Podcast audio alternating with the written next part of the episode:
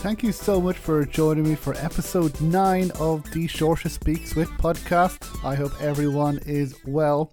And this week I spoke with uh, author Lee Jackson.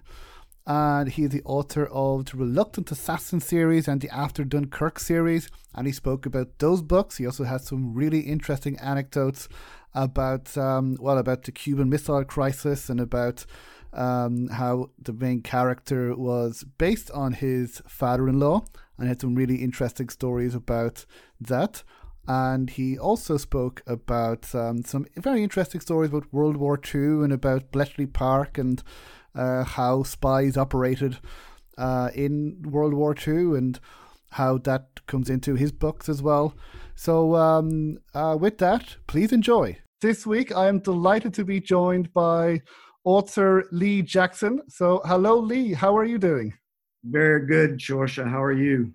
I'm doing very well. You, got the name exactly right. That's very impressive. well, I practiced it.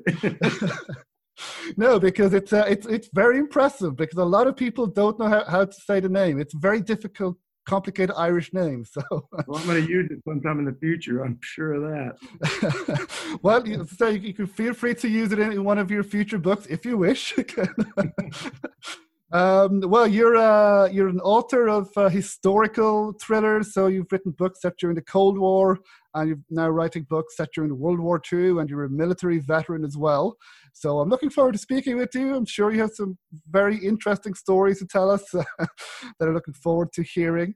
Um, but f- first of all, Dan, because you've written, as I mentioned, a book in uh, set during the Cold War, uh, spy thriller series, and the main character, as we are discussing, his name is Atcho.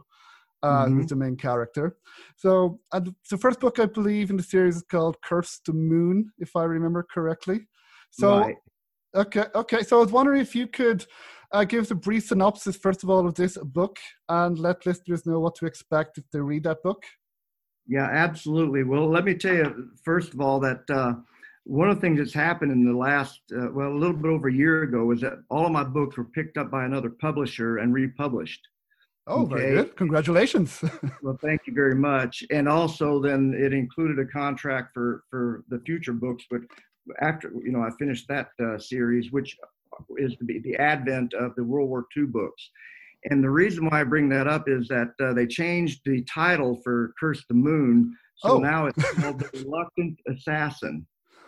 Oh, okay. so, I think if the, if there are still some um, some uh, uh, paperback copies of Curse the Moon that might still have that title, you know, on some of the places. But otherwise, if they look for it, they probably wouldn't find it. They would find it under the Reluctant Assassin. Right. Yes, I have it on my um, Goodreads want to read because I thought it was a different yeah. book. that's fine. And uh, I think all that's the only one where they changed the title. They did change the uh, the covers as well on um, the, that one, the Reluctant Assassin, as well as on uh, Vortex Berlin as well as on um, uh, Fahrenheit Kuwait, and then uh, they published um, uh, Target New York. So there was okay. no change. So there's uh, there five books in this series. Yes, five then, books. Yeah. And uh, the new series is a World War II series, as you mentioned. And um, uh, the first one is um, uh, after Dunkirk, and the name of the series is the After Dunkirk series. Okay. okay. So the first book in the series is After Dunkirk, and the second one will be coming out now. If you look at Amazon, it says uh, September. Um, the plan is actually to do it around March time frame. So okay. Shortly after uh, January, you know, the the second book, and, and, and it's amazing me, but the pre-sales for that book are, are doing very very well. Oh, very happy to hear. I have to well, I have to read the first one because I read the synopsis and I thought, oh, this sounds like something I'd be very interested in. yeah, and that one's done very well too. They, they all have actually. Oh well, I'm very happy to hear. It's uh, well, well deserved. I said I've read uh, your some of your previous books with the Atcho series, and uh, so you know I love your writing style and the way you you write the books and the characters as well which um, you know, which you know, I was really you know turning the page or reading on Kindle kept kept tapping to find out what would ha- what would happen next. Um, so so then okay, so the Reluctant Assassin is your first mm-hmm. is the first book now in the Atcho series. Um, so well, what what is this this about then? Because I remember th- the first scene in that book really grabbed me uh, in in mm. Cuba with with Atcho. Um, so now I'm scared of giving spoilers, so I can let you give a brief synopsis.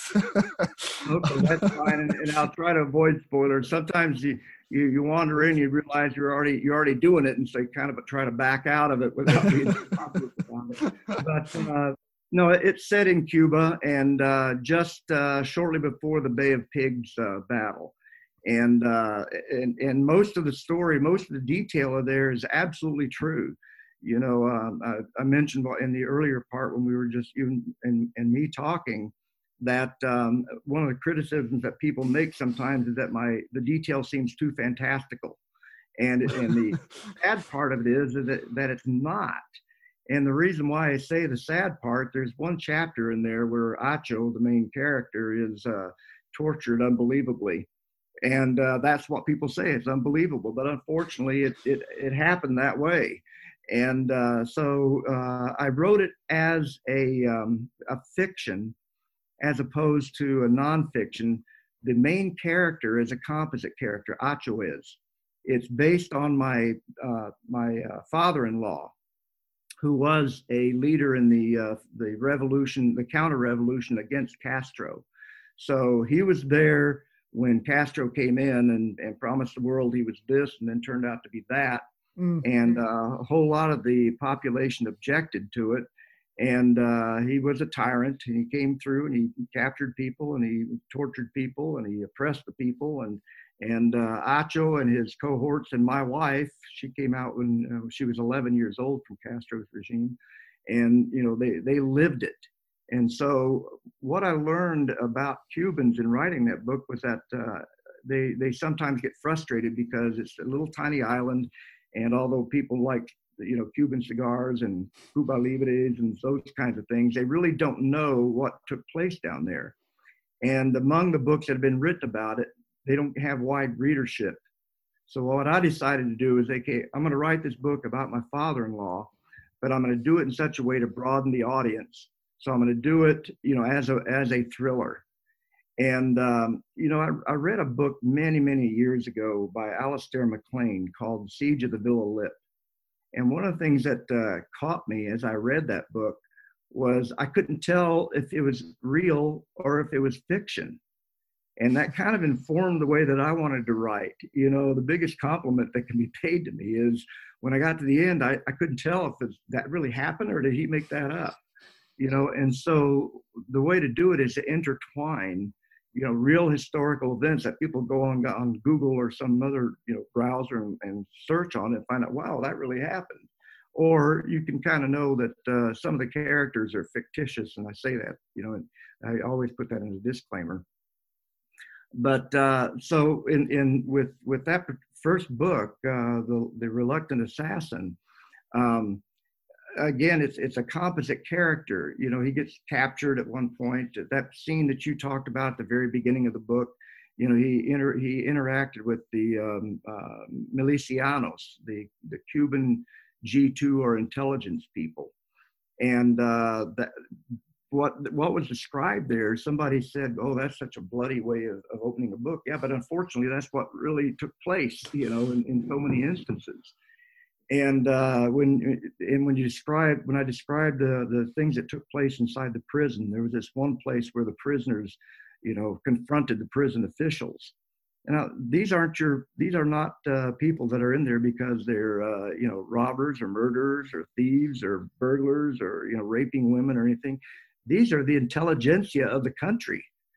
They're in there. These are doctors and lawyers and very well educated people who've done nothing other than disagree with the government and you know in a, in a public way and so they're in there and they're treated horribly except that uh, the the the um, Cuban officials understand that these prisoners in there are pretty good at uh, at administering themselves so they essentially let them do that except that they were overseen by people who were murderers and thieves and thugs and so on. And so they rebelled, and uh, you know, and, and they just refused to do anything until uh, the the the administr- the Cuban administrators, the the head not the prisoners but the head honchos said, okay, we'll take them out of there. You know, you can administer yourselves without oversight from these other prisoners um, and and that and that took place. I mean, that actually took place, and, and it, you know, the the hero Atcho goes through all that when he's in when he's thrown in prison, and then later on he comes out. You know, when I first was researching the book, and uh, you know, he comes out becomes a uh, uh, a sleeper agent for the Russians, for the uh, Soviets, and uh, and when I first that idea for doing it that way first came to me, I'm thinking, well, that sounds a little bit far out there and then as the years have gone by and I've done greater and greater research on it, first of all, I found out no, it's not that far out. But uh, you, you, know, then you find out it really happened. There were people like that here in the United States, and as a matter of fact, there was a, a whole TV series called I think The Americans, with mm. the the Steve was with a K, that was based on just exactly that. You know, on that concept of having people that were just here in the United States, they've been taught how to speak and act and so on and so uh, he he became one of those, but he resisted it. Mm. You know, for love of country, love of his daughter, and and uh, so on. So I don't I don't want to give too much away there, but uh, oh, I think I think that that's that's perfect there.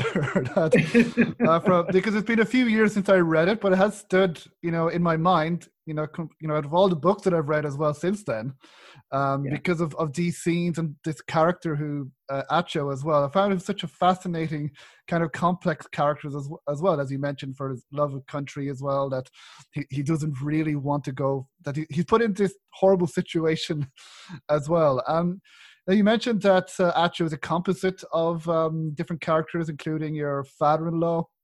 Did right. your father-in-law go through any of these things that the character Atcho goes through, or is or is that part fictitious? Oh, oh absolutely. When when the prison scenes, in particular, the, the main prison scene, which is uh, uh, you know, in those days called Isla de Pina or Isle of Pines, which has since turned into the Isle of Youth. You know, because the, the prison there was at the time he was there was known as the worst in the whole world, and mm. um, wow. Uh, yeah, and uh, they they finally had to you know destroy it and and turn it into a camp for youth because the uh, the young people because the, the reputation was so horrendous, and um, it was built on a uh, the, on a uh, plan for a, a, prison up in Ohio, if I recall correct. I want to say in Akron, but don't quote me on it because I'm not sure. That's that's uh, been a few years since I researched it, and so I don't recall specifically right now if that was it. But um, it was basic. It was big towers. I mean, humongous towers. You know, from uh, with diameters of maybe you know 100 meters. Um, you know, and several of them. And when they were inside there, they were essentially loose. You know, to wander around, and and they had levels. So you know, floor stories, floors.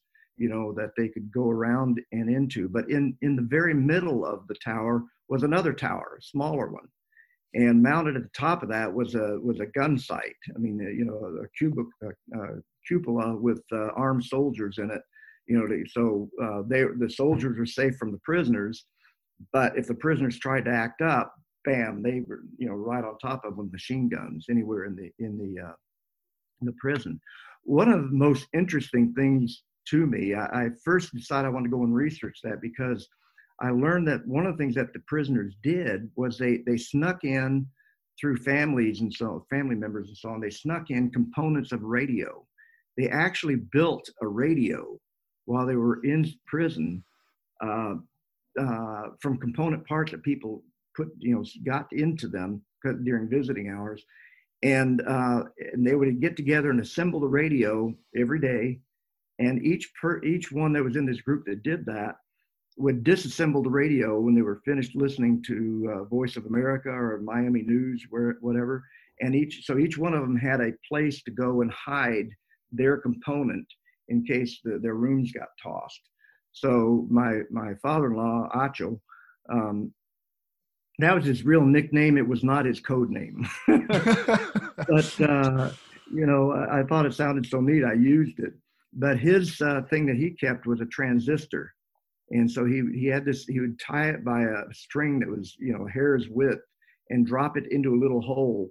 And he had a little stick that would make it so it wouldn't go all the way down further.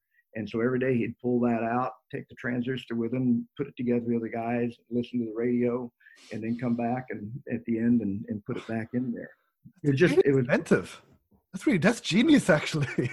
uh, you know, the, the one of the most uh, diabolical, and yet from you know looking mm. at from there, what they did was uh, all of a sudden they had the they they were all told they had to stay in their rooms for this is going on several days and they brought in a crew, you know, or they assembled a crew of prisoners and had them digging this uh, place inside the, uh, you, know, you know, on the floor of, of the prison inside one of the towers.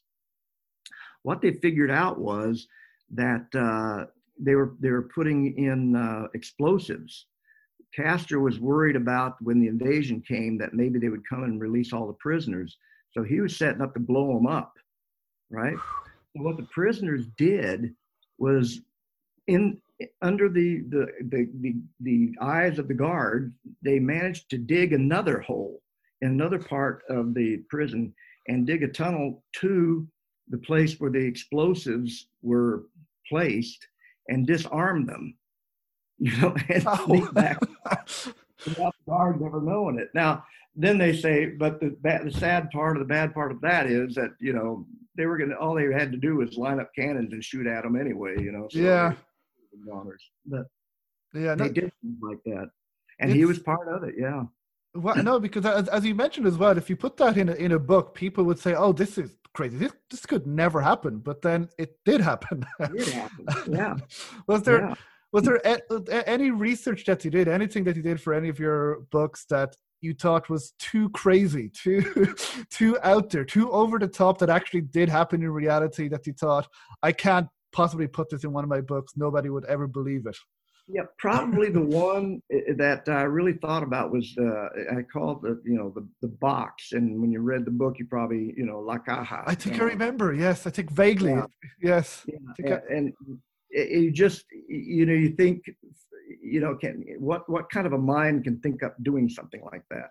Yeah. You know, and and then you find out well it was really done and, and if you do more research you find out it's not really that uh, novel of a torture method it's used in you know been used in other places but essentially essentially is is putting a person in a box so small and yet so big that they couldn't stand up they couldn't lay down they couldn't uh, sit straight and and leave them there literally for months Okay, I'm not talking about uh, you know for a few hours until things got joints got stiff. I'm talking about months.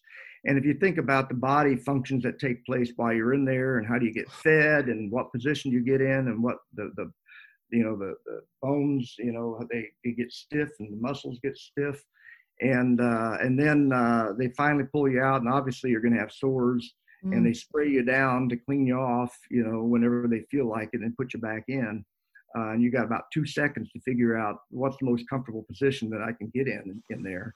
And they feed you through a little, and they and they can either leave the light on in the room or off in the room, and it doesn't really matter to you because you're in this little box with just a slit, you know, for putting food through. And um, that was one, you know, when I was thinking about it, uh, was, you know, people aren't going to believe this, but that's what. Unfortunately, but it did happen. Run, yeah, I haven't run into anything you know, in my second book, Rasputin's Legacy, there's a fight scene inside of a big aircraft, you know, and that was where some people referred to that specifically and said that could never happen that way. Well, you know, I've been around the world too much. exactly that kind of stuff goes on, you know, and if if uh, that one's kind of mild, in, in, fact, compared to some of the things that that uh, have been done by operators out in the field. And uh, so, to answer your question about, is there anything that I, I don't think I have, have, I, have thought about not putting stuff in, but I don't think there's anything that I have not put in because I thought it would be too outlandish. it's kind of like, people want to believe it or not believe it. That's their choice. They can they can do some research and find out, uh, you know, how real it is or isn't if they want to. Well, no, but from you know, from speaking to you, then you know these historical things, most of them actually happened. It's not not your imagination. yeah. Now, now I string things together. You know, right. that particular story surrounds you know the uh, the um, attempted coup in uh, the Soviet Union. You know, with Mikhail Gorbachev. Mm. Well, in the setting of the book, I actually do it a year before it took place. You know, so it, and there was a reason for that. If I recall correctly, it was because uh, there was a meeting in New York City of, of Reagan, Ronald Reagan and Mikhail Gorbachev as Reagan was leaving, you know, the presidency. Okay, and so it was kind of their farewell meeting with each other and I wanted that to tie into the, the plot, which was the attempted overthrow of, of uh, Mikhail Gorbachev. And that's why I moved it for the, the, that whole scenario over a year. And I even explained that in a, an author's note at the end of the book. But, uh, you know, I, I, used to work with NASA and um, uh, they brought in, in a, they brought in this uh, photographer, this NASA photographer who came and spoke with us at a uh, conference she had been the photographer for the NASA group that traveled to the Soviet Union one week before that attempted uh, coup against Gorbachev. And as a matter of fact, um, they were on stage at the end of their uh, trip talking to the um, the Soviet uh, uh, astronauts and engineers and you know uh, not- not- notable people from that. They were talking from that stage where exactly one week later was where the leaders of the coup attempt made their announcement over the government. You know, right?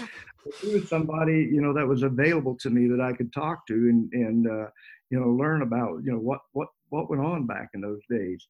And so, did everything play out? But you know, there are some very definite um, historical events that I, I, I talk about in there um, you know, Rasputin, for instance, and that's, uh, you know, that's my takeoff point is uh, the, the monk in Rasputin who had such a hold over the imperial family back just before the advent of the Soviet, uh, the, the communist takeover in, in Russia. And um, that guy exercised tr- an incredible amount of influence. And what the, the story plays with is are we now today suffering from what he did back then? You know, and uh, you can read the book and come to your own conclusions. An awful lot of, of what's in there are, are things that resulted from his being a part of, of Russian history, you know, so the, you know, it, it plays all the way out into, you know, what's happening today that's resulting from what happened, what, what he did back then.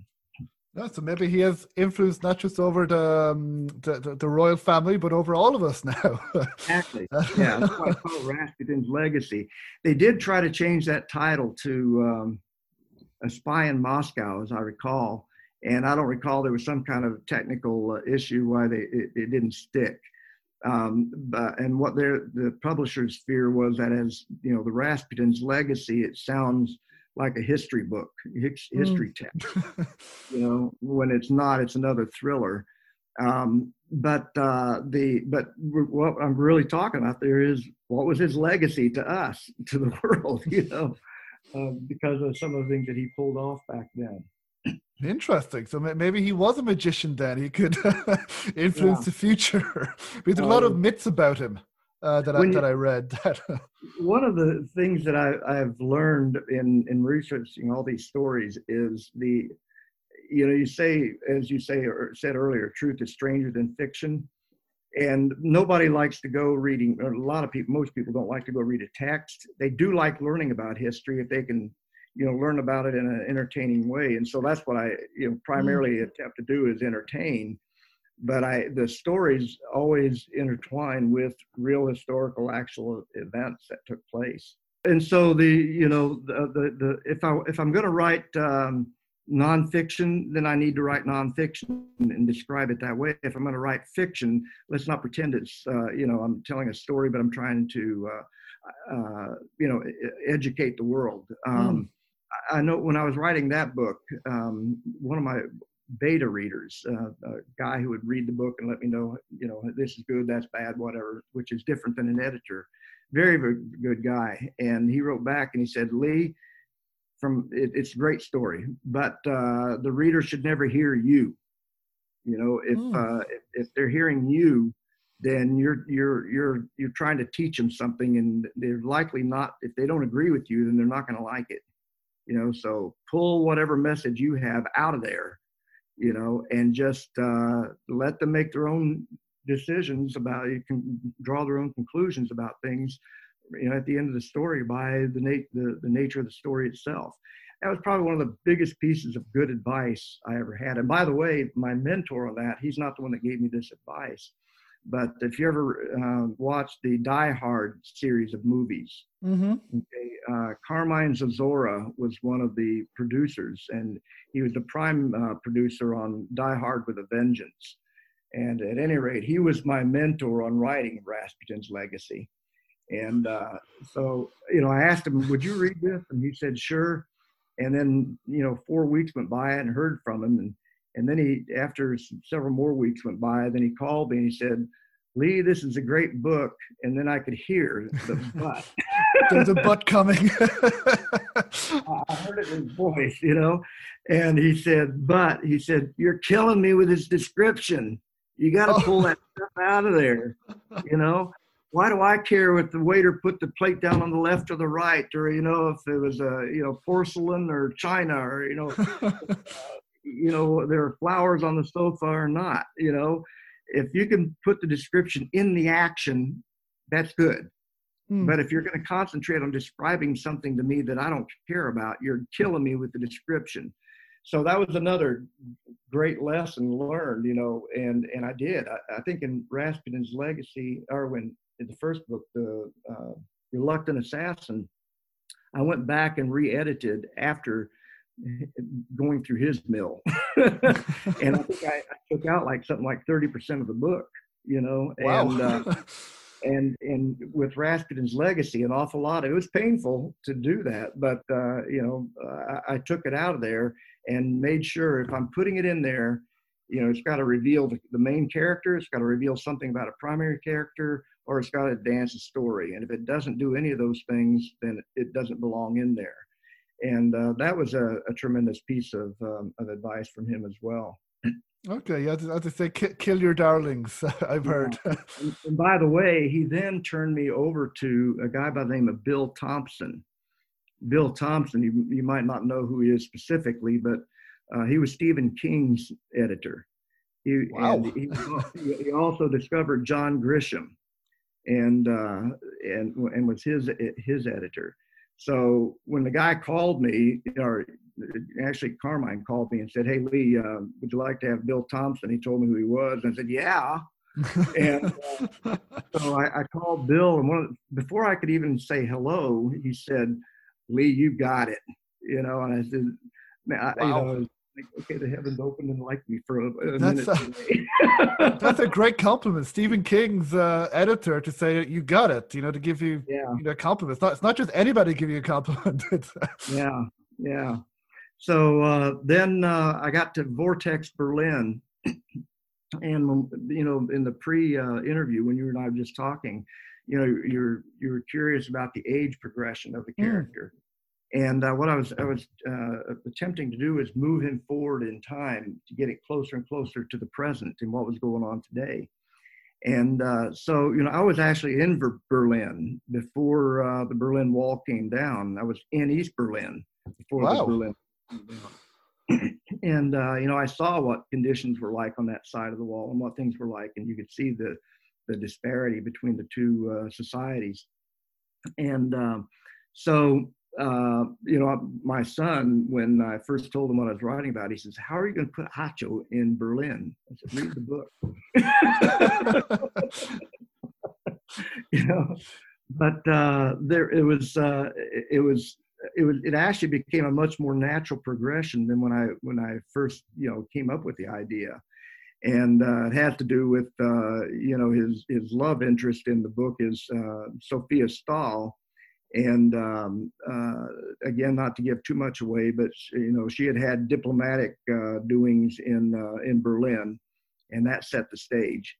And uh, so uh, what I, I, again this this one beta reader you know when i after i wrote the first draft and sent it off to him he says i'll tell you something lee um, it's a great story you know but i never feel like the um, the characters are in real danger. He said i know what the end is. The berlin wall comes down. And but in the progress in the pro and, and and the readers readers know that you know? So what makes this book interesting? And he said i, I never I, I don't see that the uh, characters are, are ever in real danger of losing their lives or you know being imprisoned or whatever. You know i thought about that. I said you know he's absolutely right. And uh, you know became another thing in my head mm. to hmm. make sure that when i'm writing future books that I, so i went back in and changed some things up to make sure that uh, these uh, these uh, writers or, or, excuse me these characters, characters yes uh, were really making decisions and, and doing things that would put them in uh, in harm's way, and, and and actually harm came to, to greet them at the door, you know. and uh, now I will tell you, there's a guy in that in that book by the name of Joe Horton, and uh, I worked with a master sergeant in Germany. That I just love this guy. I never realized until I started reading this book how much of an influence he had on me, because if you know Joe Horton, the real one, and you know this Joe Horton character, you can see that uh, the, the, the fictional one matches up pretty pretty good with you know the real one. And uh, he became the most uh, loved character, I think, of, of all my characters. Maybe oh, really? Macho, yeah. And uh, you know, he's kind of a he, he's kind of a you know if he's talking with superiors, you know, he'll kind of look at the ceiling and bounce his head around like this, and oh well, I got to listen to this shit, you know. and but he, he's the guy that he. But when when when the when the going gets rough, he's the guy that knows exactly what to do. you know, he's, he's he's BS all the time. But when it's time, when the, when the action comes, bam, he's right on the spot.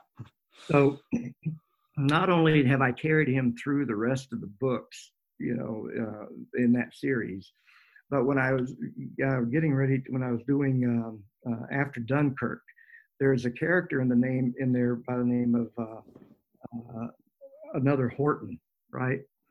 Well, by the time I get to the end of the series, people are going to know. I, this one fan I wrote in said, "What are you planning on doing with Horton?" I said, "Well, you know, he said, is, that, is he related to, to, to, one in, in your first series of books? I said, well, as a matter of fact, it's going to end up being his father. you know, they're going to have very similar personality. That's where. So, uh, Derek Horton, that's the, that's the, the one in the, uh, and Atcho, by the way, his father will also appear in the, World War II series. Oh, wow. so this is how they relate then? Oh, yeah. Yeah. Oh, interesting. Well, the uh, it's not so much that I'm linking the stories as much as I'm linking the characters. Right. Yeah. So no, but, actually, uh, I actually love when authors do that. If you you know read different series, that even though they're completely different or different time period, different settings, that there's some yeah. link with the characters as well. It's like, oh, I know this is this character is related to that character. So yeah, yeah, exactly. I'm looking forward and, to reading uh, it now. It's yeah. So when I went from um, Vortex Berlin then to uh, Fahrenheit Kuwait. You know, during the, the war, there's so much, you know, people, they know the, these events on the grand scale, but there's so much of the little detail mm. that makes the story so interesting. You know, um, in, uh, when when Fahrenheit when when the uh, they started burning the oil fields in Kuwait back when Saddam Hussein uh, uh, invaded there. They um, the the calamity was that the, the, those oil fires were, were literally expected to burn over a decade. You know, we put them out in three months, but originally they were, you know, uh, the guy that that scientist, uh, I can't, you know, he was he was famous for saying billions and billions. Uh, Carl uh, Sagan. Carl mm, Sagan. Yes, yes a very very famous noted uh, scientist he's not with us any longer but uh, yeah he was on he was quoted and i quote him in the book you know is saying this is going to take 10 years to put out well you know, then you then the other thing that happens is, what if somebody's got a nuclear device to to pop in the middle of that thing? Now, interestingly, because of the way the winds blow around the world, you know, the last place to have been affected by it would have been Saudi Arabia, because you know the fallout would have gone all the way around the world and come back. Uh, Saudi Arabia. yeah. So um, you know what happens if you've got a terrorist who who gets a hold of a, of a nuclear weapon and drops it in the middle of that? You know, so uh, that's uh, that's where that came from. Obviously, it turned into it. It was a uh, a horrific environmental disaster, but it was one that could have been much more Worse. horrible by mm. by many many degrees. You know, uh, so then on to the the final one was uh, in that series is um, Target New York, and again these are the same characters that go all the way through. And like I mentioned, and they uh, progress. yes. Yeah, Joe Horton, you know, goes on through there, and um, but uh, in Target New York, um, everybody knows about 9/11. What they don't know very much about is the uh, attack on the World Trade Center that took place in 1993. You know mm. what? Eight eight years earlier, where they planted bombs in the uh, in the, um, the, the the garage, the, the basement garage of one of the uh, towers, and the idea was they were going to explode that, and then that would weaken the the um, the uh, foundation such that the tower would lean would fall into the other tower. They'd take them both out at the same time. And uh, interestingly, we had an awful lot of intelligence about what was going to take place, and we didn't act on it. And you know, big questions. You know, why didn't we? You know? Exactly. and um, they they had a guy in in prison. Well, uh, there was a, a traffic accident one of the drivers for the terrorists was a, a nutcase. You know, he was really not very smart, very enthusiastic, but you know, one of these guys that's going to create accidents when there are none, right? and uh, so he has he's in, runs a light, a stoplight, crashes into somebody else. The main bomb maker was put in the hospital. okay? The uh, so uh, they take the car and they impound it. The police do. They would anyway. Anybody's car, you know, they, they impound it until you know you come get it and take it to get fixed and so on. so the the prime um, bomb maker is laying in the hospital bed, and he's making his orders for the materials that he needed from the hospital bed in New York City. Meanwhile. Is he has his guys go and take the the, the things that were in his tr- in the trunk of his car out and you know at the impound lot they went to the impound lot and, and said hey we need to get the stuff out of that car so they they let him in to do that that was all the materials that he had to make the bombs and they let him just take it I mean, it was just uh, it was just totally amazing the things that I uncovered uh, in doing all this research. And it, this is matter of public record. It's not me making it up. It, you know, people go, you know, check the details, and you find, oh my God, that that really happened that way. Yeah. And uh, again, so, truth straighter than fiction. yeah, absolutely. Well, then a, a, little over a year ago, um, I'd say probably in the July time frame. Uh, I'd make it a year and a half, I guess, almost um, I got approached by a, a publishers, uh, Severn uh, River Publishers, and uh, said, "We looked at all your books. We really like them. We want to republish them and, and give you a contract to do more books." And uh, we suggest, and it was just a suggestion. You don't have to do it, but you do World War II books. And I said, "You know, I love World War II books. The only reason why I haven't done them is because." You know, it seems like the market's saturated Mm. And they said, well, believe us, it's not. You know, really? as a matter of fact, right now it's it's coming into primacy. So, you know, did you ever read or are you familiar with um, uh, Pillars of the Earth? Yes. Ken Follett? Yeah. Yes, yes, I've, I've read what one of my favorite books actually, Pillars of the Earth, and he. Yeah, he I also, know that's a book carried around. You all these people come out of the woodwork and say, "Hey, you're reading that book? Or you've read that book? I love it." yes. book." And he wrote uh, Fall of Giants, the series as well, which is start Second World War and then Cold War. I haven't read the third one yet, but yeah, yes, no, absolutely. And then you've got uh, uh, uh, Leo. His, his, author's name is escaping me for the moment. The guy that did uh, Winds of War. Um, and uh, so basically it's, it's kind of the same thing. Now you're getting a little bit more complicated uh, plot structures because you've got lots of running parts.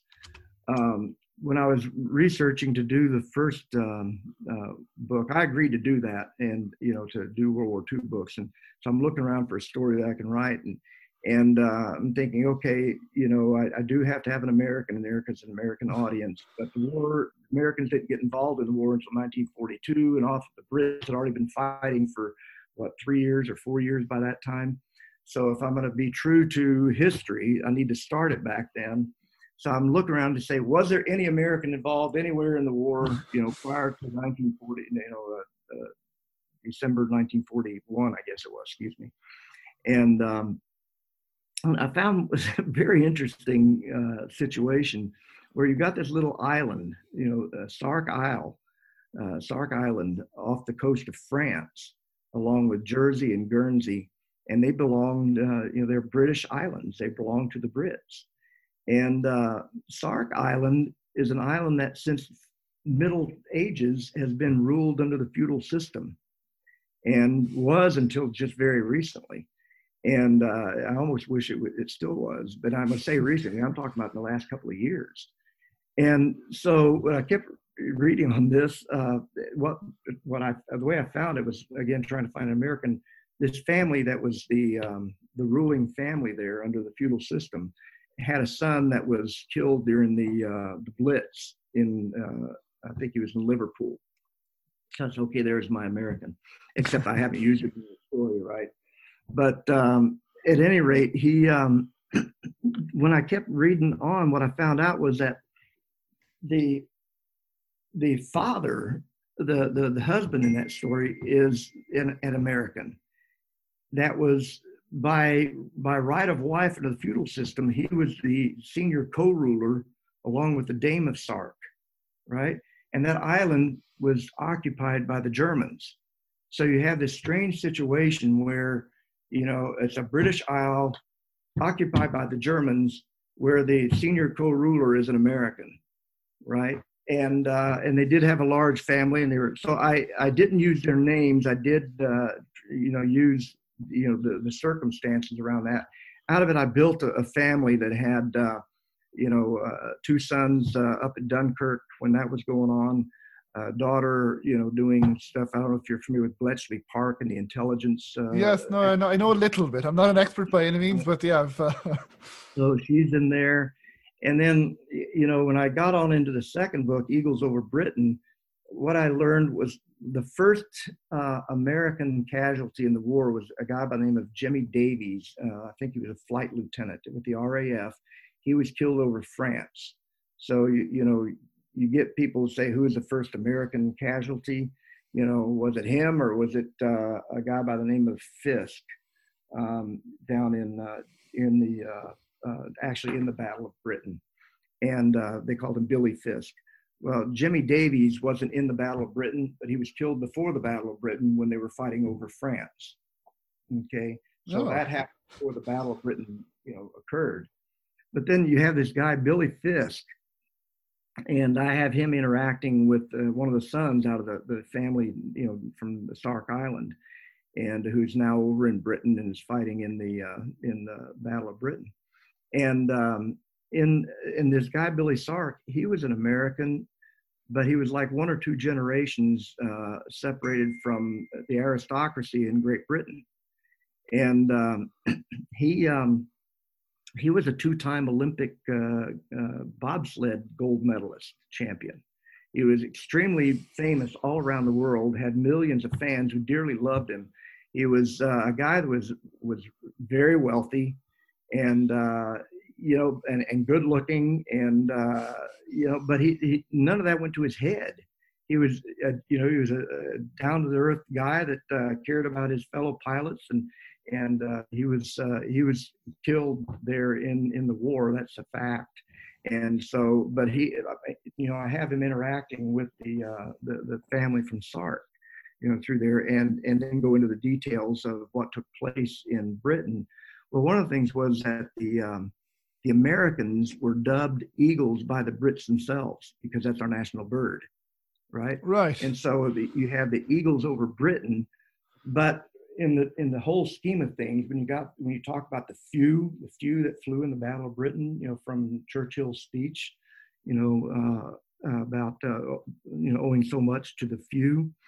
Uh, there were about there's roughly 500 pilots, you know. So you had Czechs and you had Poles and you had uh, uh, uh, even one Israeli there, and but from various New Zealand and so on. So out of all those total, there were uh, about eight Americans. So if you're going to write a book called Eagles Over Britain, you know you don't want to insult the Brits by making them by implying the message that uh, the Americans won the war for them because that is hardly that isn't at all what happened. You know, the Brits were. You know, uh, I, I was raised among Brits. I love the Brits. I would never insult Brits. but uh, but then you had these. Um, these American pilots over there, and uh, what were their, you know, they had to to buck the FBI because illegal for them to go and fight in Britain's war, and they could lose their citizenship and and uh, so on like that. But they did get over here. They did fly. They did uh, participate in in the war, you know, in the battle. And but uh, the battle was run was won by the Brits, by the people on the ground, by the people in the uh, def- in the defense, um, uh, you know, the uh, air defense uh, setup. I mean, a whole bunch. It's this is a war story. It's a spy story. It's a technology story. It's a love story. All in one. yeah, uh, much along the line of Winds of War, or uh, you know, um, the uh, Ken Follett book, Pillars of, of the Earth. Yeah, no, I mean, I I, lo- I love these historical books. You know, myself, I love historical fiction. I think you mentioned as well that people, when they like history, probably won't read texts, but they will read fiction with yeah. uh, with. Fa- and I, I'm probably the same. That I would, you know, if there's a big book that's all you know fact, the text, I might be like, oh, it's going to be taking a long time for me to read. But if I read a fiction book with fictitious characters but in real events then I, I might learn more as well and might stick in my my head more so one little teaser i'll give you that just this blew my mind when i it's it's what i'm getting ready to tell you is absolutely factual okay, okay? i'm ready that is that british intelligence was run from an office in downtown manhattan in the rockefeller center for the really? for the duration of the war you know and uh, how did that come about? Yeah. why was you know and uh, so you know that uh, that plays into there you know? oh very interesting.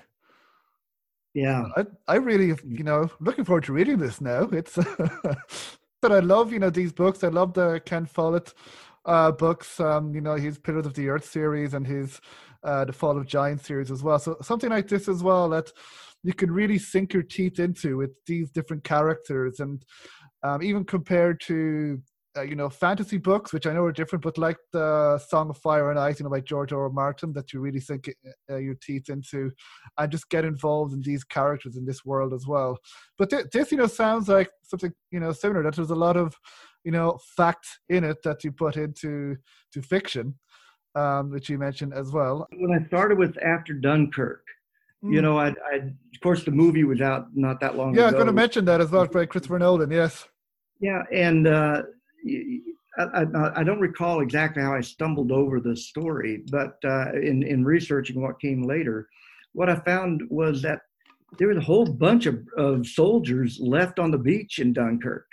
You know, and, and I say and, and, I'm not just not and, and I'm not talking about just a few. I'm talking like you know over two hundred thousand.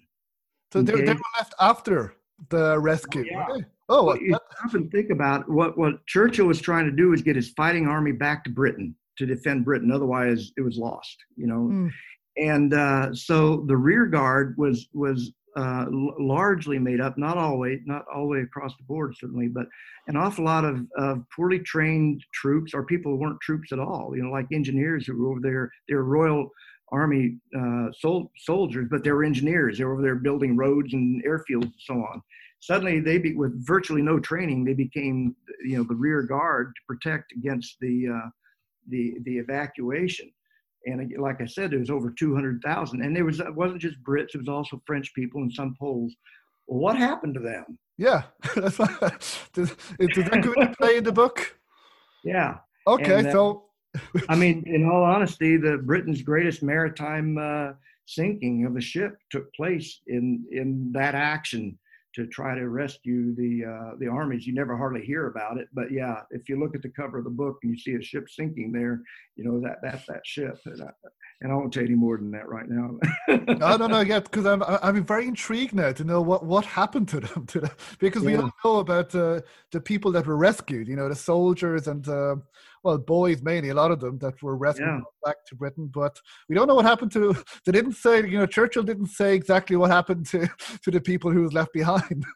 well, and and another you know piece of uh, of the puzzle is um, all the you know a lot of these guys they literally trekked all the way across France mm. into Spain got down to uh, uh, down to uh, Gibraltar and came across through the ocean they wait a minute during a war where Germany's already overrun, they came all the way across France. How they do that?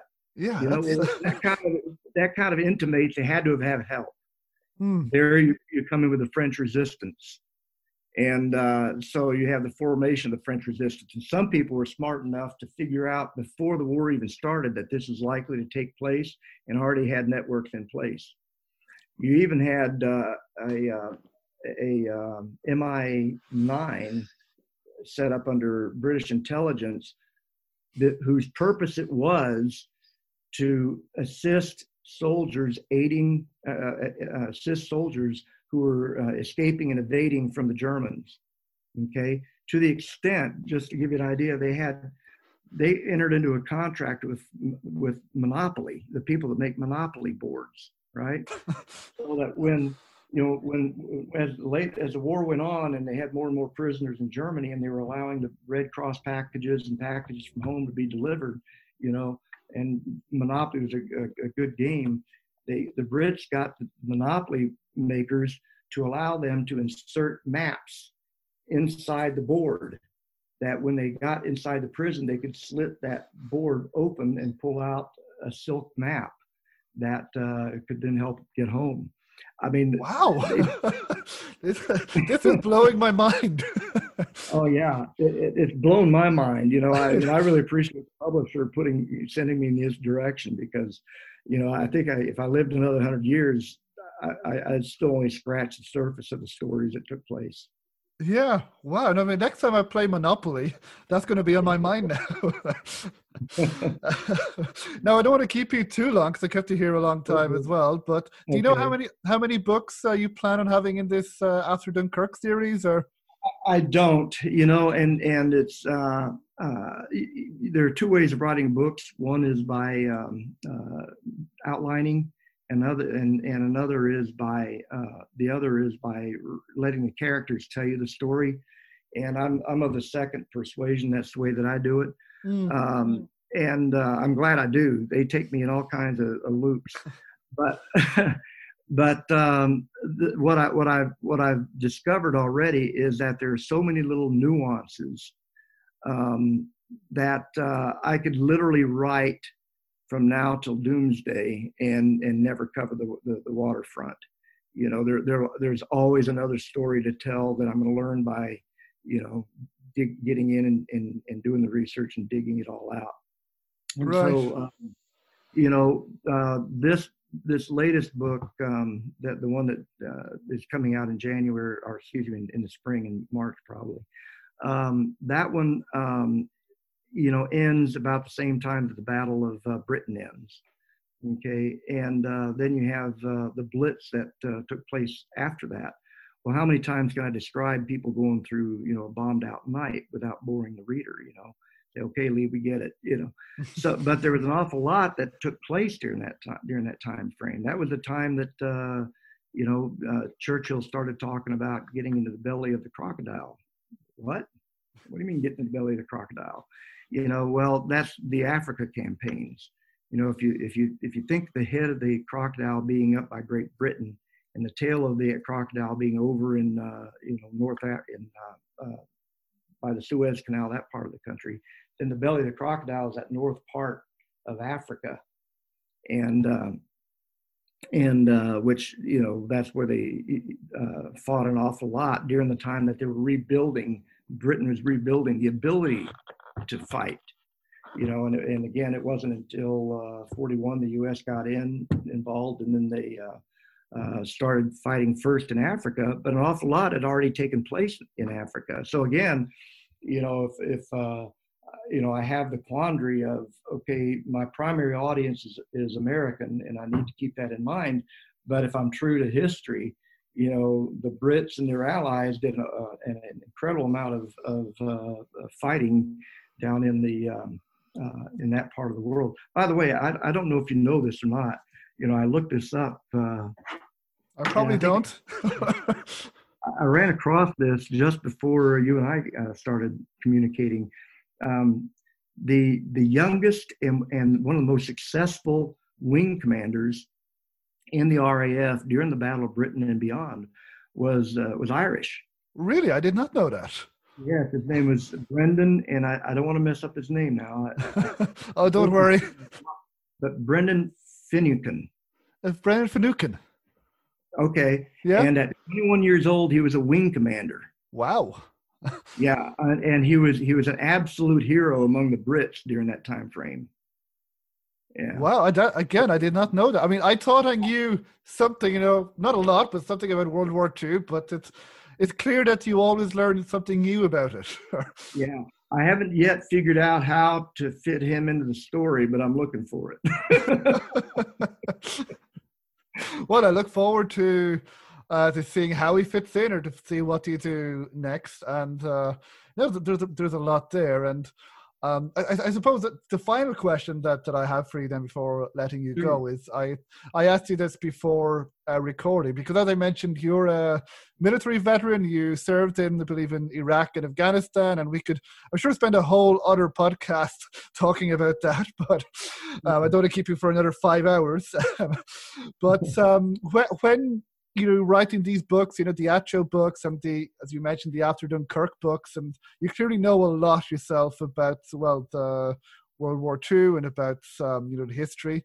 But th- did your own experience as a military veteran, does that come into play when you're writing these books? So do you know, you know, I mean, I know it's this is historical, and I'm sure things have changed over the years. But does your own experience as a veteran does that come into play when you're writing these books?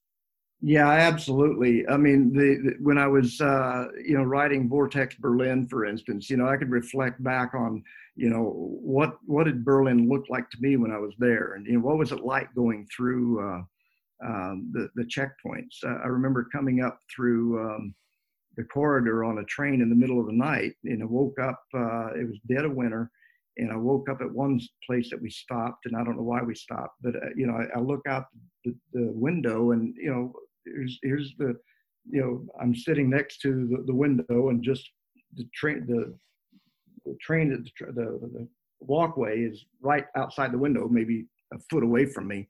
And on there is uh, is a soviet soldier east uh, german soldier. No i think the soviets were guarding it if i recall correctly. And he's not more than a foot away from me you know physically. Of course there's a train wall and then the you know the uh, railhead and and he's standing on top of walking in the snow but he just kind of walking back and forth with his rifle slung over his, sh- shoulder, just kind of pointing our direction and smoking a cigarette, you know. And I'm looking at him thinking, he's just like us. That's just another GI out there, you know, pulling guard, which he really doesn't want to do, you know. And then uh, we we rolled on into um, Berlin. We got there sometime after dawn, so it was it was uh, you know light coming through the train is coming through at a snail's pace, moving into you know into Berlin. We had to go through part of the uh, East German sector to get there, and they had these pillboxes. And now you got the uh, you know the soldiers are in their pillboxes, and you can see them. And they're pointing their their machine guns at you, you know, and, and they're ready. And uh, it's a little bit. It was a little bit of a sobering um, event and uh, if, if, you read Vortex Berlin, I, I, I, go into some detail again, keeping in mind, you know, keep the description within the action, but uh, taking somebody through, you know, what it what it took to get through the East German and into West Berlin from, uh, you know, say France or West West Germany. Uh, it was it was pretty uh, sobering. But back to mm. that goes to your question about does my military experience come to bear? And certainly, you know, in Afghanistan and Iraq, I was out patrolling with uh, among the population just almost daily sometimes, and and all of the uh, you know security um, considerations for you know how you get how you do things, how do you pass information, when does it become secret, when is it uh, you know you know open information for anybody to know, those mm. types of things, which you know, people in uh, operators, they have to worry about those things. Mm. Oh, well, very, very interesting. I mean, my one of my cousins in Ireland, he's part of the Irish Army, mm-hmm. and he think he's going to go to Le- Lebanon soon um, mm. somewhere. So, and he was just telling me about his experience and immediately I knew that I would not last five seconds. I knew this is not for me. Maybe, but I I was thinking, no. I mean, I I really you know admire him for being able to, you know, to be there, and he he loved it. He loves it, but I was I was like, no, I I don't think I'd be able for it. It's just you know you know not not even being sent abroad but uh, so um so well that's that's great so that's uh uh, your your books and a reluctant assassin and um, the after dunkirk series and your new book eagles over britain will be released probably maybe sometime in spring uh, maybe yeah. you're saying. Uh, is there do you have a website or any or anything where people can find out yeah uh, on your it's, books? it's it's pretty easy. It's uh, uh, lee jackson at authorleejackson.com okay so authorleejackson.com yeah, I'll, I'll put it in the show notes anyway. And, and, do you have a you have a mailing list as well? Do you still do that? So you send to people? I do, and uh, uh, actually, if you go to that page, right at the very at the, at the bottom of that of that landing page is the where you'd enter, you know, the information to get onto the mailing list. Cool. So if people wanted to know more information yeah. about your books and uh, that would yeah, uh, and as a matter well, my email address is the one we've been using. You know, mm. Lee Jackson. Oh, I, you know, wait, I just gave you my email address when I said, uh, yeah, authorleejackson.com is the oh, website. yes. Okay, yeah, and your email address. Uh, well, thank you very much, Lee. That's all the question. Oh, I mean, thank you. I've learned a lot uh, this evening. I'm sure people listening will as well. And uh, and I look forward to to reading uh, well, to, to finishing reading the Atlas series and reading your Eagles over Britain and After Dunkirk books as well, and uh, whatever else you write then. And, um, and yeah. Now, don't hold me to this. The name, the title, the working title of the next book is uh, "Turn the Storm." Turn the Storm. Uh, Interesting yeah, so we'll see how that goes. oh, interesting. thank you. I really have enjoyed it. Really yeah, me too. It. Thank you so much. Uh, you were one of the first people, one of the first authors I wanted to have on, you know, to speak to, and so thank you for agreeing to to speak to me. and okay. uh, uh, we'll keep in touch then. All right, Shorsha. Thank you so much. So Take thank care. you. So that was my conversation with Lee Jackson. I hope you enjoyed it, and a huge thank you to Lee for joining me. It was a pleasure to speak to him. And um, so that is it for this week. As always, you can subscribe to this podcast if you want to get all the episodes automatically. You can also help this podcast if you so wish by rating and reviewing this podcast on Apple Podcasts. You can also go to ratethispodcast.com forward slash Shorsha Speaks with, and you can uh, you can rate and review there in the links as well. And if you want to become a guest on this podcast, you can uh, do so by going to shorshaspeakswith.com forward slash uh, be my guest. And the links will be in the show notes. And so that's it for this week. Uh, thanks as always for joining me. And next week will be the final episode in season one, where myself and my co host from the Adventure Games podcast, Thomas, speak with the former CEO of Sierra Online, Ken Williams. So please join us then and take care, everyone. Goodbye.